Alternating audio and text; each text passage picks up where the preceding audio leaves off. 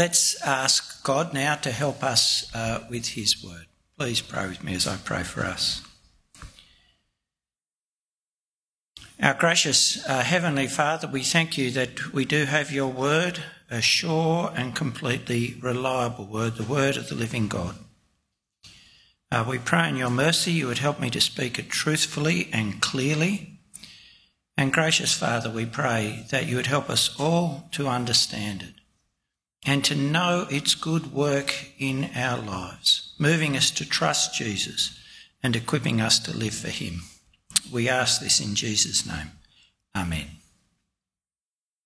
It is better to suffer for doing good than for doing evil. It's better to do good and suffer rather than do evil. Now, I hope as you heard Peter's recommendation that we should just accept suffering, you thought nonsense. You didn't think that? Well, let me say you are out of step with your society if you don't think nonsense. For many in Peter's day and ours, the goal of life is to avoid suffering and to maximise your pleasure and enjoyment, to be happy. In that view, it's better not to suffer at all, to avoid, not accept suffering. Counselling acceptance stops you from resisting the causes of your suffering, frustrates the goal of human life on earth the only life in which we can enjoy pleasure and happiness. And suffering for doing good, doing the right thing, well, that's actually worse, isn't it? The injustice of that suffering just adds to the suffering and the anguish. In this view, suffering, any suffering, especially suffering for doing good, should be resisted. And adding in, if Peter does, if that should be God's will, just reinforces for many how religion stops people from really flourishing in this life. Religion, they say, is just used to keep people quiet, to accept what they should resist, to not be active in getting for themselves the happiest life, the most pleasurable life they can. For many, telling people that it's better to suffer for doing good is exactly the wrong advice. What they'd rather hear is avoid suffering at all costs. Why let the only life we have be made miserable? And if you can't avoid it, resist. Resist those who are making you suffer with violence, if necessary.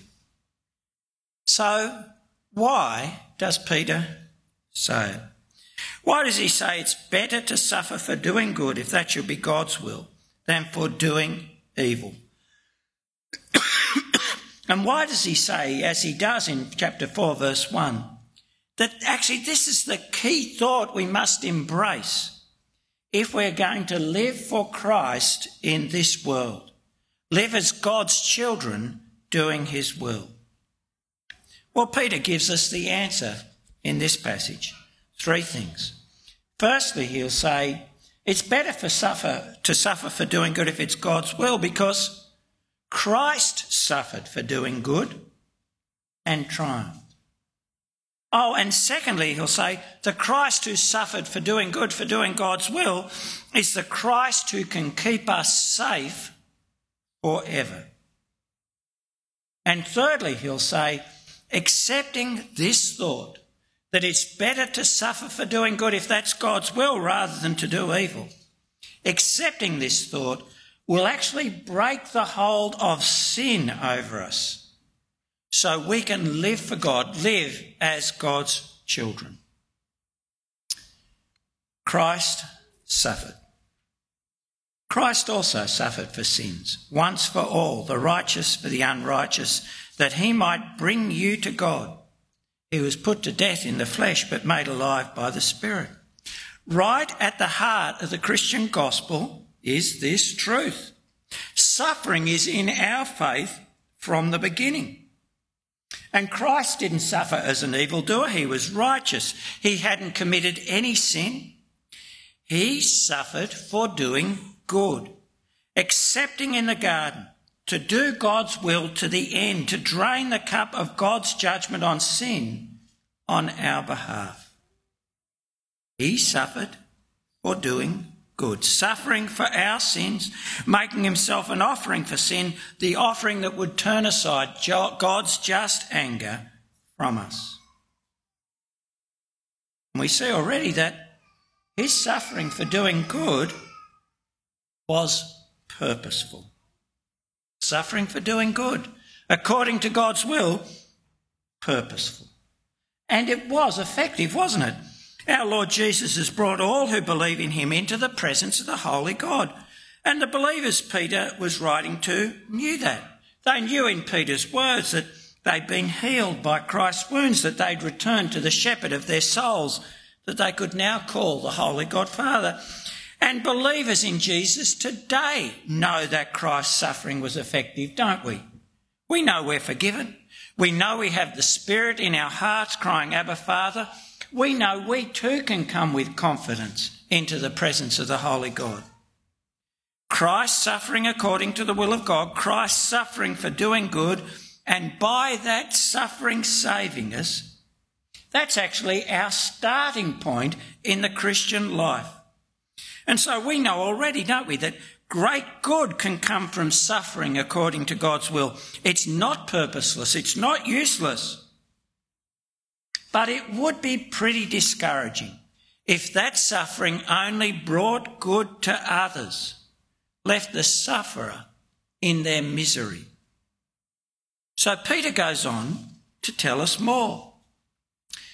He's going to tell us that Christ's suffering for doing good was actually the way that God brought Christ to triumph. That he was no loser for suffering according to the will of God.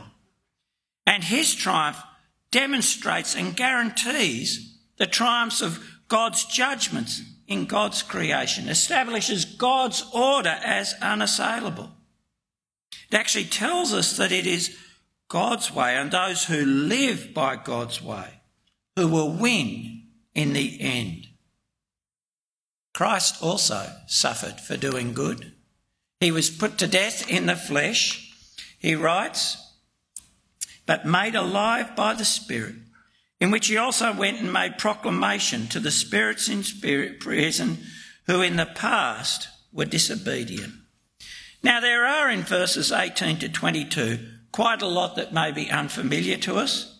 And there are also a number of words and phrases whose interpretation is disputed, giving quite different understandings of the passage. I'm going to be presenting my understanding this morning, that is, my conclusions about those disputes, so that we don't get lost in the details.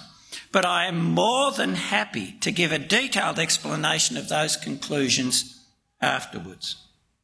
The point of the passage is to present to Peter's hearers and to us the extent of the triumph of the Christ who suffered for doing good and therefore the security of those who are in Christ.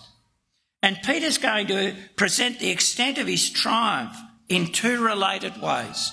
First, by recounting what happened to Jesus after his death, and secondly, by relating that to these spirits in prison. Peter starts with Jesus' death. He was put to death in the flesh. Here he's referring to the Lord Jesus' death on the cross for sin, of which he has just spoken. But Jesus' life didn't end there, didn't end with his suffering for doing good. Peter tells us he was made alive by the Spirit. Jesus rose from the dead in the power of the Spirit. And Peter is referring here to Jesus' resurrection. So, whatever Peter is talking about next, it's not happening in the period between Jesus' death and resurrection. It is after the resurrection. And Peter goes on to talk about what happens after his resurrection. It says there, in which he also went in his spirit empowered resurrection, or more likely, on which occasion, on the occasion of his resurrection, he also went and made proclamation to the spirits in prison. So Peter's referring to a journey Jesus makes. The English translations make it sound like it's a journey whose destination is the spirits in prison, that that's the point of his journey. He went to visit them. That actually is not the point Peter is making. Literally, it is going, he proclaimed. And the emphasis is on his proclamation, a proclamation he makes by his going. But where is he going? Well, that's made clear in verse 22 who has gone into heaven and is at the right hand of God. In verse 22, he has gone is actually exactly the same Greek word as used in verse 19. So literally it's who going into heaven is at the right hand of God. Peter is describing, in a sense, the one movement of Christ. He died, he has risen, and he has ascended. The risen Christ has gone into heaven and is seated at God's right hand. And in doing that, he proclaimed to and he demonstrated his victory over all spiritual powers, angels, authorities, and powers subject to him. The Christ who has suffered for doing good according to God's will now reigns over heaven, in heaven, over all, an unassailable rule. So his verdicts will never be reversed. His rule unable to be challenged. And Peter brings that home, the, the extent of his triumph, by speaking of the impact of his ascension on these spirits in prison, in which he also went and made proclamation to the spirits in prison. Now, we probably don't give much thought to Genesis 6 and what happened to the sons of God who defied God by seeking to impose themselves, their desire and power on humanity. But the people of Peter's day and place did. They actually did think quite a lot about these sons of God and of Noah and his time. Scholars tell us that not just amongst the Jews, but also amongst the non Jews of that part of Asia Minor in which the believers to whom Peter is writing lived, speculation about Noah and the flood was active. In fact, there was a series of coins printed from just a little later from this area that actually have symbols of Noah on them on one side and of the emperor on the other.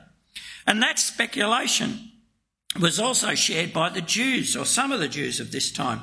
And it is witnessed to, say, for example, in the book of 1 Enoch.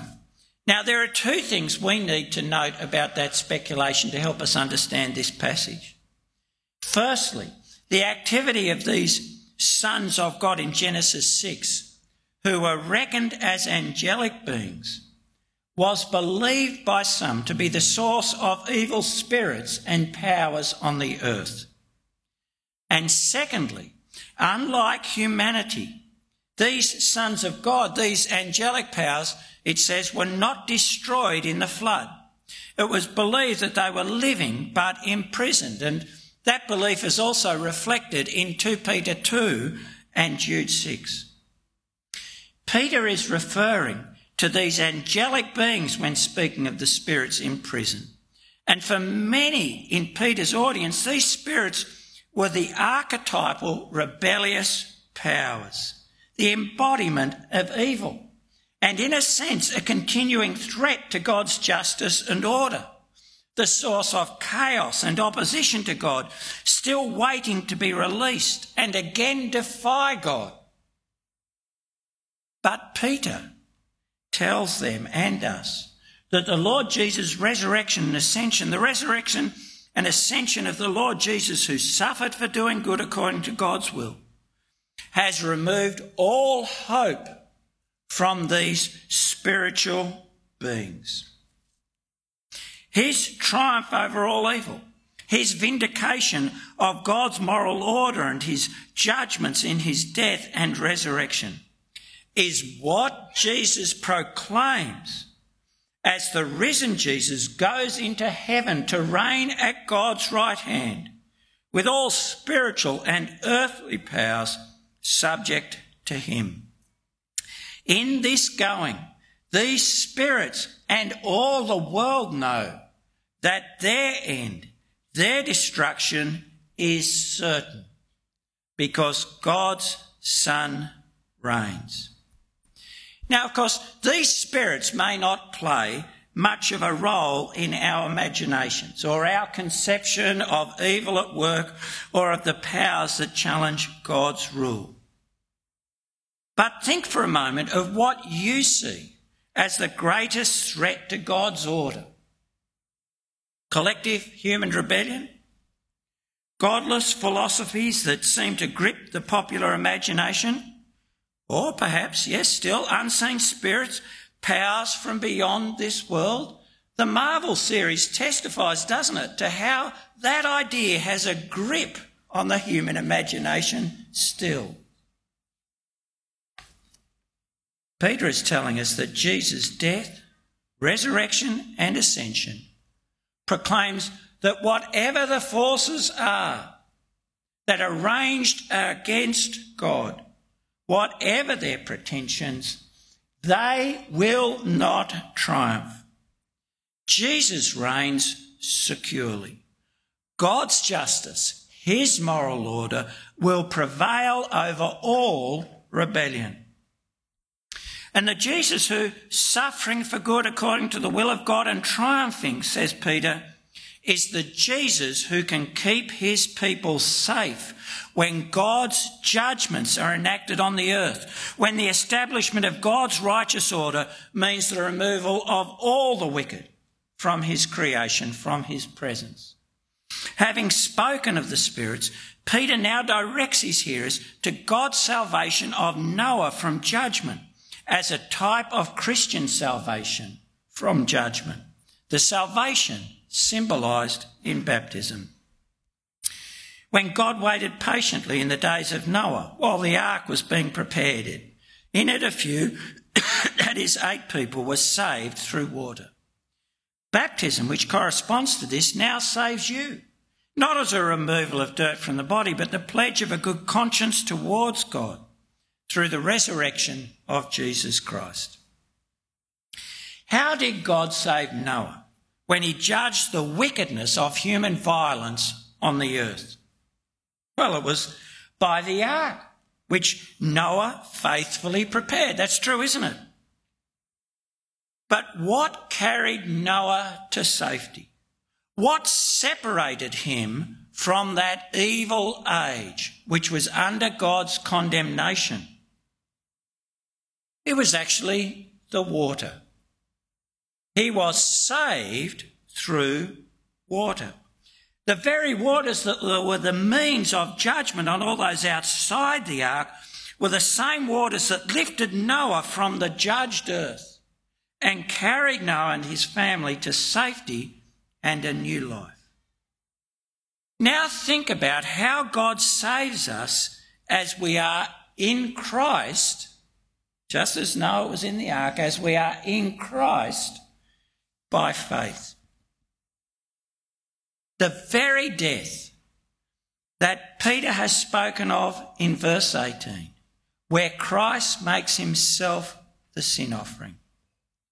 The very death that is God's judgment on sin is in Christ the death that saves us. In Christ, joined to him by faith, we are carried by him through judgment to new life as he shares with us his resurrection life. And this is what is symbolised in the baptism that now saves us. Our being joined to Christ in his death and resurrection by faith. Our being carried to safety in Christ through Christ's death. Peter makes it very clear, doesn't he, that it's not the physical washing of baptism that saves. It's not the act itself, a washing that removes dirt from the body. No, it's what baptism symbolises that saves. What Peter calls, following the ESV, the appeal to God for a good conscience. That appeal, you see, in baptism is made on the basis of Christ's work, on the basis of the authority of the risen Christ to forgive sins just as he promised. When believers are baptised, and these were all first generation believers he was speaking to, and therefore immersed, when believers are baptised in response to the gospel, what are they doing? Well, they're crying out to God to do for them individually what God has promised in the gospel to do for all who will repent and believe. And it's, a, it's an appeal to God on the basis of Christ's death and resurrection that he will forgive them, cleanse them from their sin, wash their conscience clean of all that defiles, as the Lord Jesus has promised in the gospel. And this saves. This forgiveness is certain. For the Lord Jesus, to whom God has entrusted the authority to both judge and forgive, reigns over all. All angels, all authorities, all powers, all who might resist his rule and seek to overturn his judgments are subject to him. There is no evil power that can threaten his people's security. It seems complicated imagery, doesn't it? But don't miss the point. That Jesus who suffered for doing good according to God's will keeps his people safe. He rescues them from the judgment of God. He brings them to new life to share, as Peter will make clear in verse 6 of chapter 4, to share his risen life. All who trusting his gospel that he died for our sins, was buried and rose again, and show that believing response in being baptized in obedience to their Lord are safe forever in Christ. Having reminded us that the Lord Jesus, in suffering for doing good, has both triumphed and saved us, Peter now applies that to believers renewing his call to persevere in doing God's will by being willing ourselves to suffer for doing good.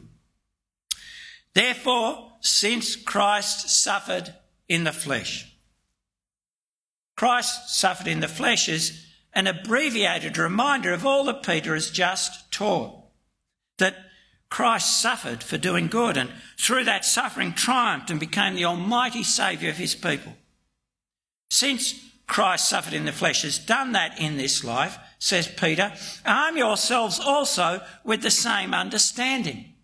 That is, believer, equip yourself in your struggle to live as God's people in a world that is still ignorant of God and wants to live as if God does not reign. Equip yourself to live as God's child by adopting the same mindset as Christ had the mindset that says it is better to suffer for doing good according to God's will than to do evil. The mindset that it says it is better to suffer than to disobey God. Why should we do that? Because the one who suffers in the flesh is finished with sin. Now, that's not saying that bodily suffering will make you sinless. Experience, I'm sad to say, demonstrates that is not the case. Nor is there an argument here for self imposed ascetic practices that afflict the body as a path to holiness. Peter is talking about adopting a mindset, a commitment to do God's will, even if it means suffering. This commitment, he says, embraced beforehand, frees us from the hold of sin. If we're going to live as Christ followers, he's saying, we have to reckon that it will bring suffering and we have to accept that beforehand. Otherwise, as soon as suffering arises for doing God's will, we'll crumble. For example, take the suffering he's about to mention. When we meet mocking, suspicion, and exclusion from those we once were associated with, well, we'll start finding reasons why we don't have to do what God says. Reasons that will allow us to avoid suffering. Of course, there's other suffering, like longings denied, desires unfulfilled, exclusion from our family, and they're all equally powerful, aren't they, in making us question God's will. But knowing beforehand that doing the good God commands will bring suffering and that it is better to endure that suffering than to do evil, than to disobey our God, that sets us free from the hold of sin. Sets us free to live the remaining time in the flesh, no longer for human desires, but for God's will. That is, it sets us free to live as God's child. It tells us that trusting Jesus, we are now able to live like Jesus.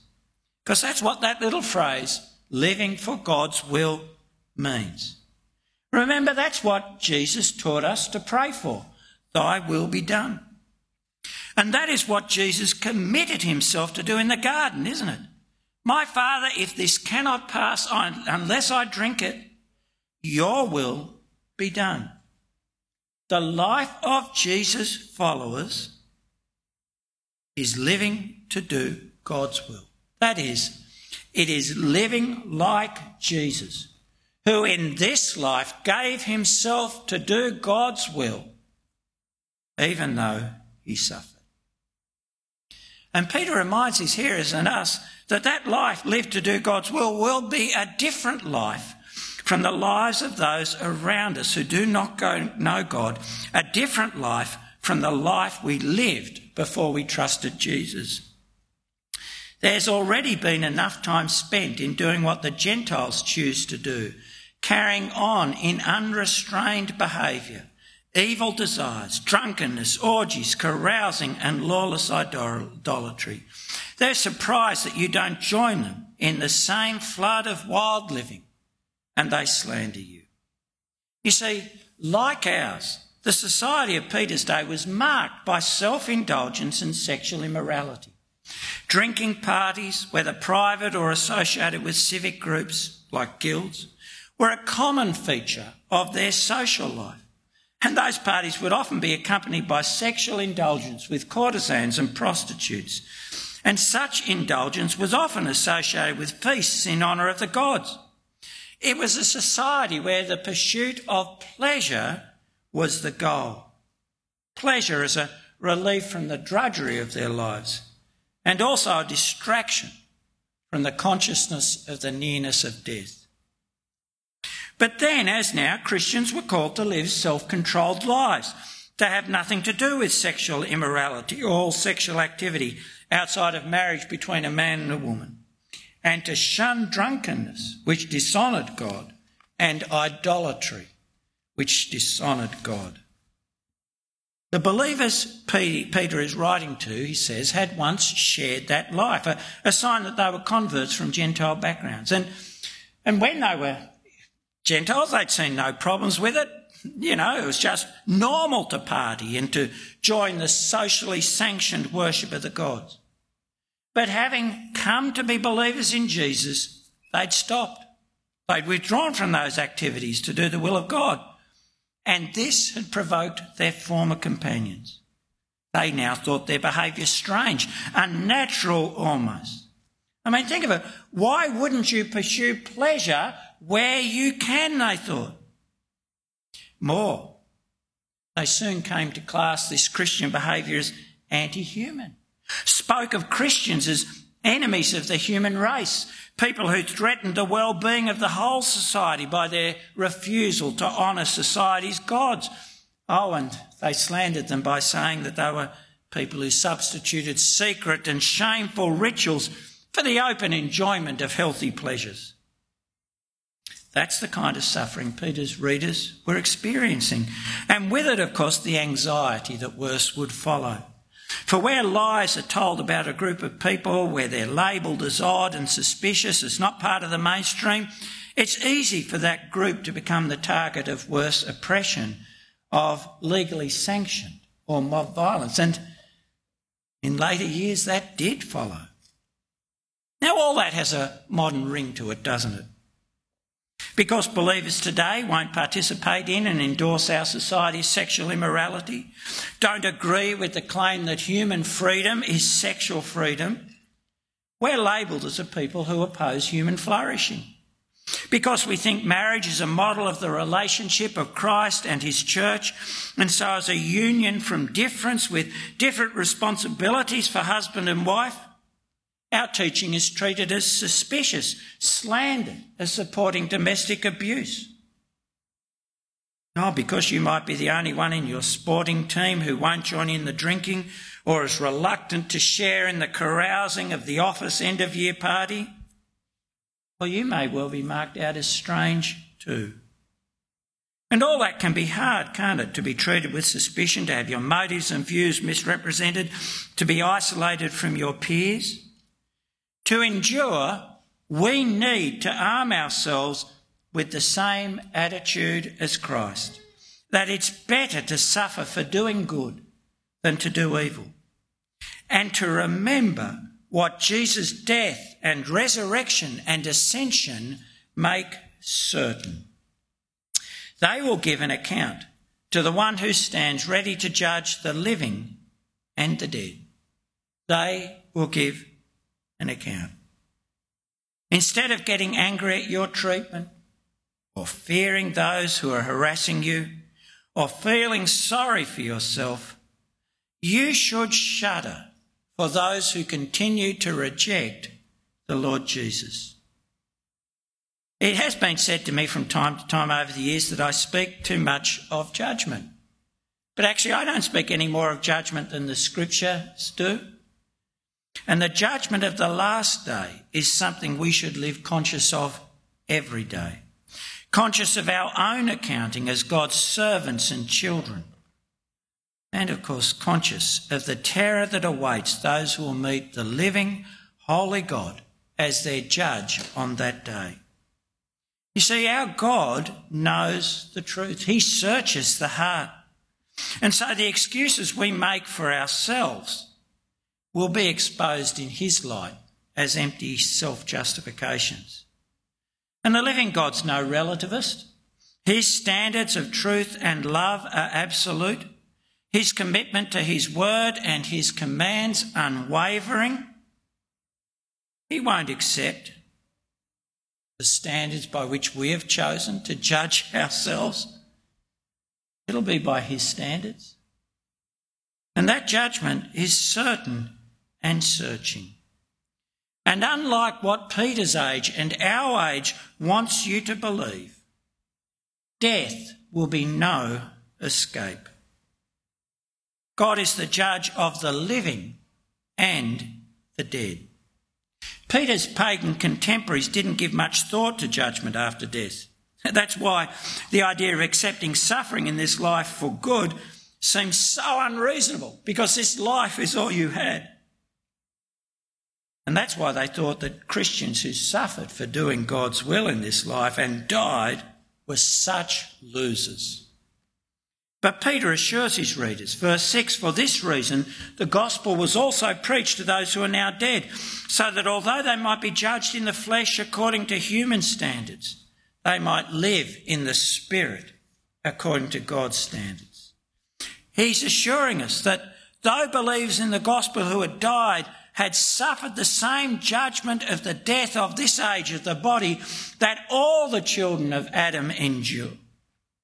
They would live to God in or by the Spirit, the same Spirit who gave Jesus resurrection life.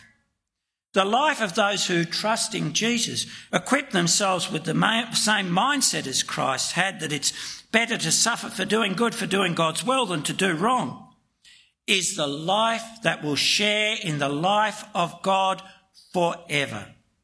The life that will share in resurrection life, having the Spirit of Christ, the risen Christ. You see, it's only in Christ, believing Him and following Him, walking in His footsteps by being committed to doing the will of God, whatever it costs us that we will be carried through the overwhelming judgment of the just God to new life. And that is the big point. And if you've not yet committed yourself to Christ, found forgiveness through believing in Him, if you are still pursuing your pleasures and living as you please, ignoring God, you should think about what your hope will be in that judgment Christ's resurrection makes certain. No rebellion will succeed against him. And if, as you're thinking about that, you realise in God's mercy that you have no hope, well, you ought to call out to the Lord Jesus, the living Lord Jesus, who Peter tells us suffered for sins once for all, the righteous for the unrighteous. That's you and I. That he might bring us to God. Call out to him. He will hear you. He will show you mercy and then come and talk. But if we're believers, we should not stop here. We shouldn't stop until we remind ourselves what the will of God for us is, especially those aspects of that will Peter focuses on here. Uh, you've seen already that doing the will of God means that we should have nothing to do with drunkenness and sexual immorality and the worship of the false gods of our world like money or pleasure or our own wills. But if that is what God wills, we do not do. What does He will? We do. The end of all things, he writes, is at hand. Therefore, be alert and sober minded for your prayers. Now, verses 7 to 11 are timely words for us as we endure the continuing pressure of the COVID pandemic and the steps taken to stop its spread and all the emotions that go with that. Here's what God says is His will, a will we should be willing to suffer to do. Firstly, God wills that we should be sober minded, not carried away, not intoxicated by our passions or driven by our fears. And we should be a people who look to God for salvation, for relief. Prayer seems so ordinary, but God wills we should be devoted to it, relying on Him, setting our hope in Him. And verse 8, we must maintain a constant, a sincere love for one another, since love covers a multitude of sins. Now, being reminded to love is, of course, very general, isn't it? Love has to be practical, and what that practical love uh, looks like will vary from situation to situation. But actually, Peter is pointing to a particular aspect of love that he wants to highlight to a community under pressure.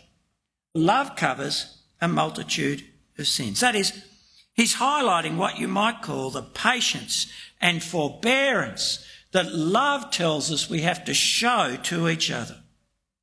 You see, when we are experiencing, when we experience others disappointing us or making life difficult for us by their choices, and believers will do that, we can on the one hand be critical, resentful, withdraw, or we can stay committed to them because Christ loves them and seek to encourage and practice the love that covers a multitude of sins. Oh, and then Peter says there's hospitality practiced cheerfully. You know, when we've been apart for so long and when there's still fear about contact with people, it does take a bit of effort, doesn't it?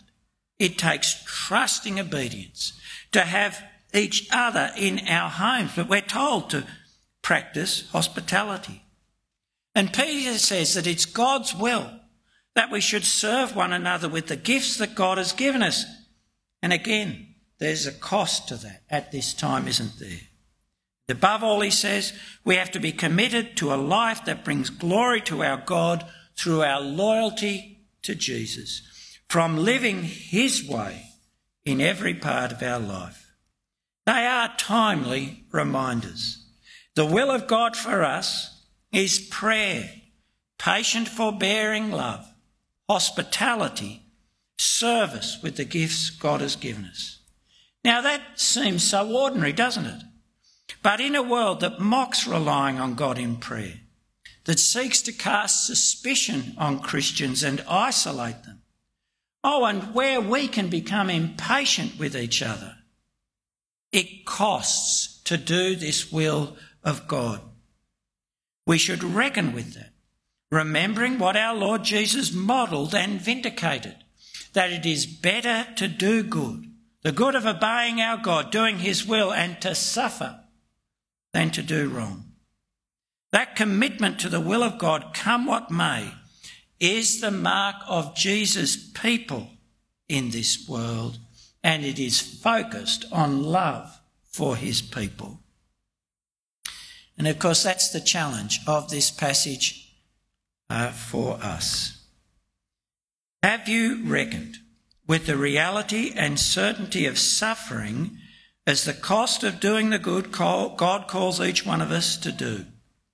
And believing the gospel, have you settled in your heart that it is better to suffer for doing good, if that is what God wills, than to do evil? Have you settled that in your heart? Whether you spend the remaining time you have on this earth to do His will, not what you feel is His will, but what He has declared is His will in His Word. Whether you spend the remaining time you have on this earth to do His will is the measure of whether you really believe the gospel. Whether you really believe that Jesus, who suffered for doing good, doing God's will, was dying for you, bearing your sins, and that God has raised him to life, and that he now has all authority, authority over all the powers and forces that rebel against God, and so his judgments and his forgiveness are certain and will never be overturned. Whether you really believe the gospel that offers not necessarily happiness or success or wealth now,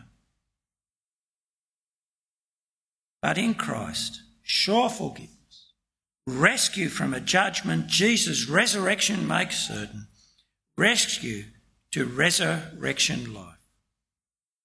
If you or others looked at, say, your willingness to confess Jesus, to give a defence for your hope, looked at your prayer, your love, your service of God's people, would they do you see someone who, believing in Jesus, was becoming like Jesus by persevering in the will of God, even if it means suffering? Is that what you see? Arm yourself with the attitude that it is better to suffer to do God's will than to do wrong, because that's the gospel mindset. And give yourself to God's good will while there's still time. Let's pray. Our gracious Heavenly Father, uh, we pray that you would give us such a conviction that Jesus suffered for our sin.